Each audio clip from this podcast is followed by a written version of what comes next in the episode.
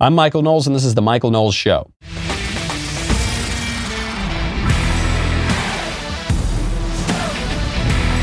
Everywhere I go lately, people tell me that I need to interview Eric July. It doesn't matter what state I'm in. It doesn't matter what we're talking about. I was at Tim Pool's place uh, not not so long ago. He said you got to talk to Eric July. I said okay, I got to learn about this guy. So I look up Eric July, also known as Young Rippa 59. I had already reserved young Rippa 58, which is why he had to go to 59. Uh, he's got some really, really terrific commentary, in particular on the entertainment media and specifically about comic books. But this guy is a man of many, many talents. You, you also may have seen him in the Thomas Sowell documentary, which is really terrific. Thomas Sowell, Common Sense in a Senseless World.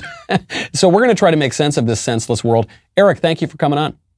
Hey, appreciate you having me, Michael. Thank you so much. So, I need you to educate me about a topic on which I am entirely ignorant. And this is the topic of comic books. I won't, I won't say that I'm entirely ignorant. Here is what I know I only know what I read in the news. That all of a sudden, comic books, which I thought is just a fun thing that people, you know, either people with a very specific interest or, you know, people growing up, they read them, they keep hiring radical leftists to write them. In particular, there's that guy, Ta-Nehisi Coates, who I think may be the single most overrated writer in America today. I'm a guy who wrote a book without any words, and I think that this guy is way, way over, overrated. So tell me, I mean, is this just some strange coincidence? I mean, what, what is going on behind the scenes in the comic books? Yeah, it's not a coincidence at all. It seems like within the last uh, decade, um, I would say more so in the middle of the of the 2010s, you started to see this big time like cultural shift in in terms of who were writing th- uh, these books. Now, often you'd get people that were already part of like the comic book culture, like you mentioned, kind of. It is niche. It takes a certain kind of person to even write and be knowledgeable on these on these characters. Definitely the of the Marvels and the DCs and mainstream comics. And at some point, like the 2010s, they shifted and rather seemed to focus on hiring people that were more so fitting a, a particular social or political view. And this is why you got guys like Ta-Nehisi Coates writing uh, unfortunately, Black Panther, one of my favorite uh, uh, uh, characters, and he had no business being anything near that project, that intergalactic Wakanda or whatever weird thing he called himself doing. To me, it's the worst run of Black Panther that we've ever got. But you can check the receipts on that. Ta-Nehisi Coates, there's no evidence even that he was was even like into comic books uh, prior to being hired as a writer for for Marvel Comics. So those are the types of hires that that we're getting. Guys like Ta-Nehisi Coates gets a literal award with the Harriet Beecher Stowe Award for Social Justice. I'm pretty sure that has something to do with why he fit that position. And they seem to try to cater to people and bringing people on to write their projects writing for people that don't read books, right? It does have a specific demographic, an already established demographic, and their sales are really, really hurting. And you're seeing that because of that, because they have focused on social uh, views and political views as opposed to actually entertaining uh, uh, their their audience. And this is why why right now, for example, in America, in the West, for the first time, I believe ever, the NPD book scans read that uh, the Japanese comics, the mangas, had uh, the top 20 were all mangas in America. Mm. Uh, the, the, top 20 sales were all manga uh, because that's where people are going to get their more like kind of comic book hero based uh, so, sort of material. They have just completely dumped a Marvel and they should be embarrassed, but it doesn't seem like they are because they keep doubling down. Well, this is one of the problems that I think conservatives are grappling with right now. So you look at the numbers, you look at BookScan, Americans are not buying the American comics anymore, they're buying the Japanese comics. So what I think a lot of conservatives, what we've told ourselves for the past few decades of insane leftist aggression on the culture wars, is we'll say, look, eventually the almighty dollar is going to win out. They're going to put out really bad stories, and eventually, because they're not going to have any sales, they're going to be forced to go back to, to producing entertaining, normal content. And I keep waiting and I, I keep waiting for it from the movies. And from, I don't read comic books, but I would be waiting for it from the comic books. And it just doesn't happen. So is it, are they just willing to take the financial loss to push the woke ideology? I think that's exactly what it is. And I think, look, they they did cater to a really flaky audience. I think that stuff kind of works a little more for the um like the I guess the movies, uh, film, TV shows, way more than it works for something like the comic books. Mm. But uh, they are more, I guess maybe it's Twitter, maybe it's the Instagrams of the world, and they're more like signaling to that kind of weird, bizarre audience, which does not even represent a significant portion uh, of the population, at least not of actual customers. Um, and yeah, they they just when you think they can't get worse, you see again, and I was believe that was April, top 20. You think these comic pros would be looking at that like, okay, we got to pivot. We have to pivot. We cannot just keep putting out this dog crap. And then I was just reading the other day, uh, they put, for one odd reason, they made Elektra Daredevil now. Daredevil's no longer a guy.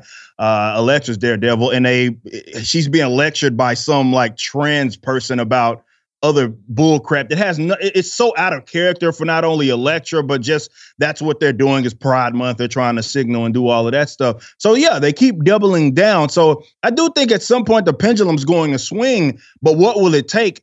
It, it's hard to say. But things like DC, and this was what a lot of com- comic book fans feared, not myself necessarily, people that are way smarter than me, they feared once it went mainstream, mm. mainstream, and use that in quotes. And I guess they got tied to these mega corporate entities. Yeah. They could take that loss a lot more than what they could back mm. back in the past. So they're willing to take it. Probably guys at the top aren't even seeing it. We know they're not making money, but you know how Disney works. Disney can can uh, do ten projects. One of them can succeed, and they'll be it'll fund the rest of everything it is that they that they do. So they can take the hit because they're not necessarily answering directly to the customers uh, like other like more smaller entities have to. So that's the one benefit that they have. They can continue to take those losses because they're able to make up for the losses elsewhere. But we'll, it'll be interesting to see. There's been plenty of rumors and, and that maybe uh you know was AT and T I believe owns DC now. They're talking about selling that stuff off, and we'll see how long Disney keeps a hold of it. Because the only thing that they can make money off of it is maybe the movies, and even those are starting to take take a starting to take a downturn and the merchandise. But that's about it. As far as the books, don't be surprised if at some point even Marvel or, or uh, excuse me Disney or AT and T say, you know what, we're not even going to put these out. We may do reprints or something like that. But you guys aren't making any money. But they, it doesn't sound like they're in the business of actually making money. Well, this is a problem throughout the corporate media. It's true in the news media. It's true in the movies. It's true. You know, these these entities are very often owned by much larger corporate entities who don't really care. You know, if if the wokesters in the executive suites want to push a message, they they just don't really care about the relatively small amount of money they're going to lose. And that I, I do think it's been a big problem that conservatives basically have thought that the most important issue to people, they wake up in a cold sweat in the middle of the, of the night thinking about some marginal tax cut and an occupational licensing reform. I like those things. I'm not against them. I'm just saying other other uh, impulses move men's hearts and minds. Now, uh, so I'm totally on board for fighting in the culture, taking back the culture, using our political power to do it. The thing I can't get that into is the comic books. I just, just as a personal Matt, it's just a preference thing. Do I need to pay attention? Is the fact that these comic book characters are going totally woke, is that actually going to have tangible effects on our society? Or is that one area that I can just ignore? It's a niche interest and uh, I'll focus elsewhere. That's a great, great question. I think when you look at, for example, what uh, like for example Hollywood in the last 10 years I think you you can't really ignore it because you look at the Marvel Cinematic Universe uh, for example they were just pumping out billion dollar films like it was mm. going out of style yeah. um, and that is that that's that's influential and uh, you, are right in terms of conservatives, libertarians. Uh, this is something I've been trying to shake their shoulders on, not necessarily with the comic books, but also with the other things that I do, whether it be with the music stuff and everything else. I'm saying, yeah, we have the arguments on the, our, our side. But is that good enough? I don't think so. And this is what a lot of uh, uh, the left give. I have to give them credit. They played the long game, and there was nothing off limits for them. Mm-hmm. Nothing. I say if it was the more more influential that it was, they was like, all right, let, us get a hold of it, and they played the long game. And I think what you're seeing now is the, the the effects, especially over the last last year, when you can't turn on. I can't even turn on a video game without seeing Black Lives Matter uh, on, on freaking soccer game or something like or like FIFA. It's nonsense. Like I, I don't I don't play video. That's, I'm supposed to get away with that. But I think the left had benefited from both libertarians and conservatives thinking that those are trivial things. Like yeah. it, like we don't people don't care about that type of thing, but it's a very influential thing, especially when it comes to like younger generations. That stuff that they they have their nose in so often. That's something that they're intrigued by. And and I'm like you in the sense that there are other subject matters that I simply do not care about. But I can't deny if they are important and if they are influential. Definitely, if someone is able to be more like they can communicate in whatever subculture it is that they are in. And I think that's if there's going to ever be a tide shift towards liberty, people that actually value liberty and private property rights, that's where it's going to happen. It's not necessarily, I believe, politics. I believe that's more so on the downstream. You change this and people's minds and hearts starts to change. And then maybe that manifests itself in other ways. Maybe it is in a political sphere. Maybe it's somewhere else. But the left, they have everything because for a very long time, both libertarians and conservatives neglected a lot of that and we just simply didn't think it was as important as what it actually was and this is why so many of these like these younger folk they they they got them in. I mean it doesn't matter what it is that they pump out they walk right hand in hand with them and uh, yeah they listen to them that's right. You you may not care about the culture but the culture cares about you. And I, you know, people do this a lot with the pronoun issue. We'll say, should I call Bruce Jenner he or she? And we, everyone gets into big debates about this. And uh, some of the more squishy conservatives, they'll often say, who cares, right? It's the same thing on the comic books. It's the same thing on all these aspects of the culture. Oh, who cares? Uh, the left cares. the left seems to care quite a lot, which is why they're losing a lot of money pushing these messages. They're hiring these radicals like Ta-Nehisi Coates. They're they're really focused on it because they know that the culture can carry whole premises through to it. But I wonder, I wonder if part of it is conservatives have just and libertarians have just ignored it and they just don't really care that much.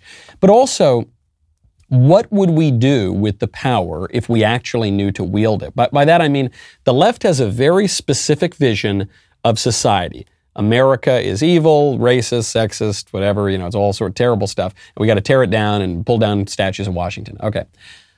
What is the conservative response? What is our substantive view of things? Do we have one? Or is it just that we can't really agree on anything, so the only thing we do when we have power is temporarily cut taxes a little bit?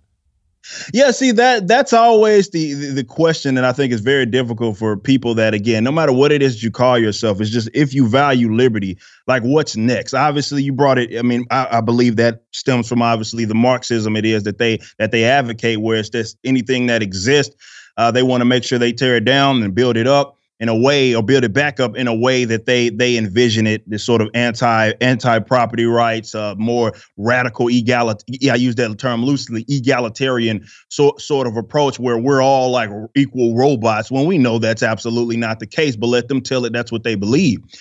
I think this is why like I, I, was focused so much on like decentralization so much because if anything if there's anything else to focus on because you're right i do believe that there's a lot of people that value liberty that are on different sides of just different like subject matters they they they they differ so much and it's like okay i just want to be left alone right? right? The left doesn't want to leave you alone, and this is why they they they get the power. And they're like, look, I, I, we we are we're here to destroy, and they're they're pretty blatant and pretty honest about it.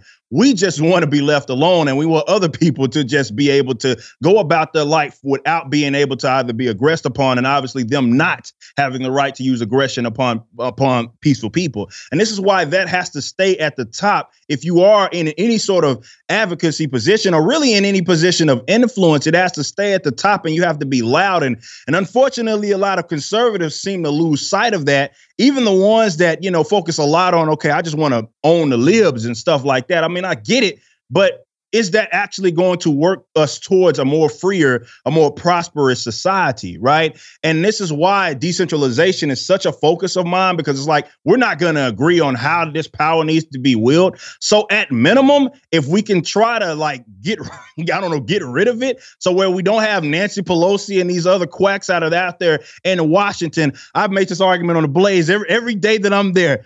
I'm less about arguing with Nancy Pelosi about who should be in her position. I want to pull the rug from up under yeah. her so where she doesn't have any sort of, of, of influence, so they can't make the decisions that it is that more so impacts our life. This is why we get so uh, up in arms. So maybe we have to change that part of the power structure as opposed to just wielding it and just all right, focusing on, yeah, we may get a tax cut here, we may get a tax cut there, but it has it has to come with uh, mountains of like corporate corporate welfare and all sorts of things that we're funding. They compromise. Definitely, we see this with a lot of even the conservatives. They'll compromise on, or well, the Republicans compromise on certain things. Okay, we'll give you this, this, and that. Portfield bill $2 trillion. Let's devalue your money in the first place. And we don't really work towards liberty and that's what has to be kept in mind i wish i would i would love to hear or see rather republicans actually keeping that at the forefront of what their advocacy actually is the term that i like to use is that they tend to campaign like libertarians and then govern like democrats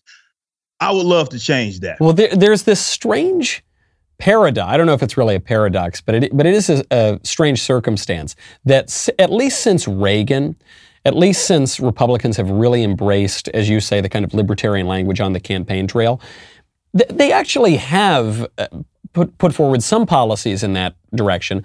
Uh, you know, they've focused a lot on economic deregulation. Mm-hmm. Okay. And the, the Democrats, I find, since around the same time, maybe a little earlier, have focused a lot on social deregulation. You know, you can sleep with whoever you want, you can kill a baby in the womb, you can kind of do whatever you want.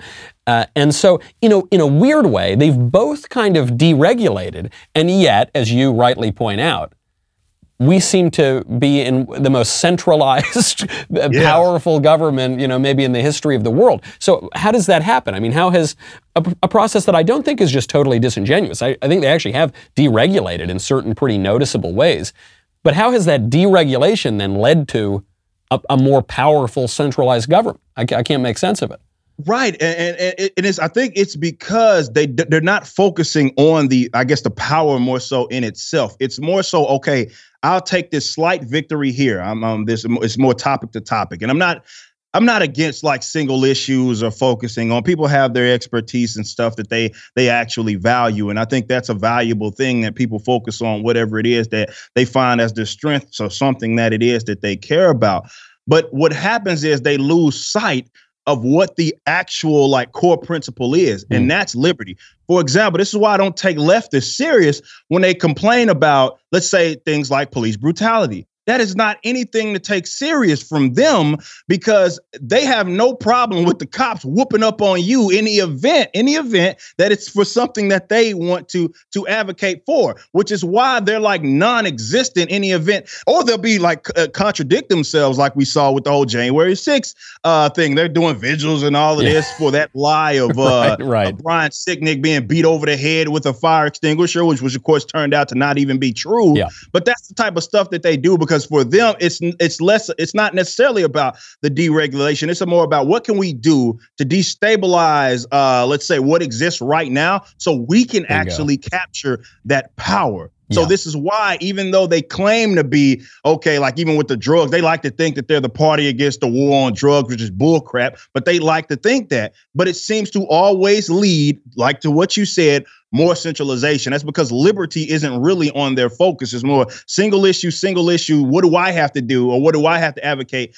to become prominent and to get the power. And when you don't focus on the private property right element of what it is that we're we're discussing, then yeah, you're going to lose sight of that. And this is what we have right now: big, bloated, centralized uh, uh, mess, and unfortunately, it's ruining a lot of people's lives. Well, and you've totally hit the nail on the head on this power struggle. I notice even on the the issues where they talk about liberty, you'll notice they never really mean liberty in the way that you know a conservative person would talk about it. They mean they mean licentiousness. The only they're they're not really interested in the liberty to tamp down your appetites and govern yourself and exert political control. They only talk about liberty in like shooting up dope or something. Liberty is to kind of degrade us and take us out of our heads. And so what degeneracy than anything. That's right. Yeah. I mean, these and these are things, by the way, the founding fathers explicitly said. They said, "Do not abuse liberty to licentiousness. That's a bad idea. You're going to lose your self-government if you do that." So, so they do this all the time. But then I wonder, do conservatives need? And I wonder this. I, I, you know, this is sort of a thesis that I've put out there. I know it's very controversial, but do conservatives need a substantive vision? Meaning, what we've tried to do, I think, with the best of intentions, is is nothing. And what I mean by that is, you know, you get power and you say, I'm not going to regulate, I'm not going to do this, I'm not going to. We're going to let people make their own decisions, leave them alone. And then the left won't leave anybody alone. And the left won't let anybody be left alone. And it's just not going to happen. So, you know, a Republican wins and, and we basically freeze the culture. And we say, okay, we've got sort of a break for the next two or four years. And then the Democrats win and they push the culture to the left.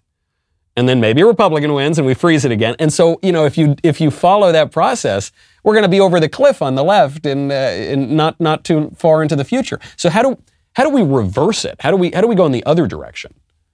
Right, and, and, this is why you know I, go, I know Malice and other guys use the whole well. This is what they like progressives going to speed limit. It's yeah. more so what it is that you're that yeah. that that you're saying, and this is what what frustrates me so much, probably the most about a lot of Republicans that are in the positions of of power because often they're never on the offense. Right. Always right. on the defense. They're always on the defense. And even when it comes to something as fundamental, like which is where libertarians, conservatives, we all agree we value the uh, like gun ownership, gun rights, the Second Amendment. They only get on the offense when they think that a Democrat is taking it to them. So we got, for example, I'm out, I'm out in Texas, and you know we got Governor Abbott who calls himself trying to basically make Texas a, a, a, a sanctuary uh, a city in terms of the Second Amendment. What took you so long? like, why, why all of a sudden uh, are you now on, on, on, the offense? And we've seen it. It's more so when, like I said, they're more about owning the the the, the libs. It's more mm. so taking it to them and being against them. And this is what I called about the election. I said, don't be so frightened to really think that they're just going to get this power and do whatever it is that they want they'll attempt to do. But what you're gonna see is a more offensive Republican Party, uh, or at least the ones that you know semi-value liberty. You're gonna see a more offensive Republican Party because now they can at least make the excuse that well we're trying to stop them or we're start trying to take it take it to them uh, in, in, some way. So what the what people that if you desire any sort of political power or whatever it is, you have to be on the absolute offense. But just sitting there and thinking, well, I'm in this position, will be in the on the defense uh, for as long as my term is, isn't an effective thing and you've seen that leftists get in power and they're like, I'm implementing whatever it is that I can. And maybe this conversation, maybe it won't happen right now, but I at least get the conversation started in four or five years uh, from now, something gets implemented and, you know, we're moving, the, it's not moving towards liberty, it's moving to the absolute opposite way. So they have to get on the offense and stop uh, more so being reactionary and waiting for them to do something, the leftists do something, and then uh, people that are in power, be poli- uh, libertarians or conservatives or whoever, they're like, okay, now I'm going to do something. How about do something all the time? You know, that you've hit the nail on the head here, especially with this pun, offensive.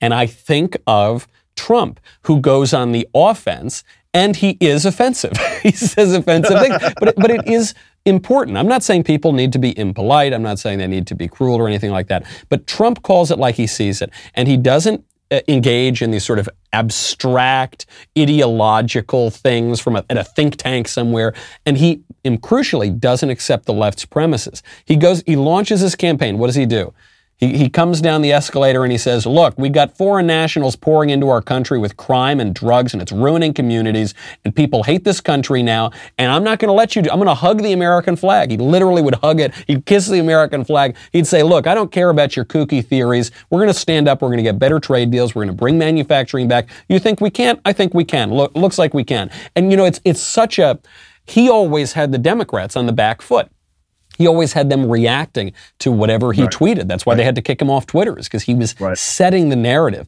And I guess this actually brings us right back to our first topic. The left, with few exceptions, maybe Trump is the one exception, the left yeah. sets the narrative, right? The left decides the terms of, of what we can say, of how we behave, of even what we think, and we're all left just living in their world. That's that's a I mean you put it about as perfectly as it as it could be. And that's why I've I've said about the Trump phenomenon, it's less about the policies with him. Whether you feel like, you know, obviously me not being a big not being a fan of him or or others, I said that doesn't matter the thing to focus on with him that anybody of any uh, that that is in a political sphere can take from that is the fact that he at least controlled the conversation probably for the first time. If we want to be realistic you mentioned since reagan maybe since then yeah. that they actually control the conversation. So the leftists were reacting based upon everything it is that he did as opposed to what they had been doing classically and back to really what they're doing right now. And that's being on the complete defense. So that's something that people can learn from. What I love for those policies to be at, I mean, top liberty more than everything of course that's what it is that, that we want and that's the perfect storm or rather the perfect world we have someone that 100% values uh, liberty i'll take 90 uh, 90% values liberty but is also on the offense in trying to bring about that in, our world and really within our lifetime because this is something that, that that we want. So we have to stop reacting based upon what the what the left is doing. This is what I've been saying with, for example, people that value liberty, like say in the cultural space. The number I've thrown out there is 51%. 51% is all I ask of people to go out of their way and search for people that are in these subcultures because we're here, we're here in these subcultures and use 50% of your time uh, uh, money, uh, the the good stuff, not the corny stuff. That yeah, there's people that are making alternatives that aren't really good, but think they should be supported just because they create an alternative. No, yeah. there are people that actually do good stuff, and I think with 51% of people just going out their way looking instead of being reactionary, go out of your way and look for this material that's out there, and then you'll start to see the pendulum the pendulum swings. Because right now, really, they're able to get away with what it is because well, and everything it is that we do, we accept them as like the norm. That's why they have the entertainment sector, and we accept it has to be Star Wars, it has to be DC, it has to be Marvel, it has to be Star Trek, and they've ran all of those into the ground, and they control them, and we have to unfortunately.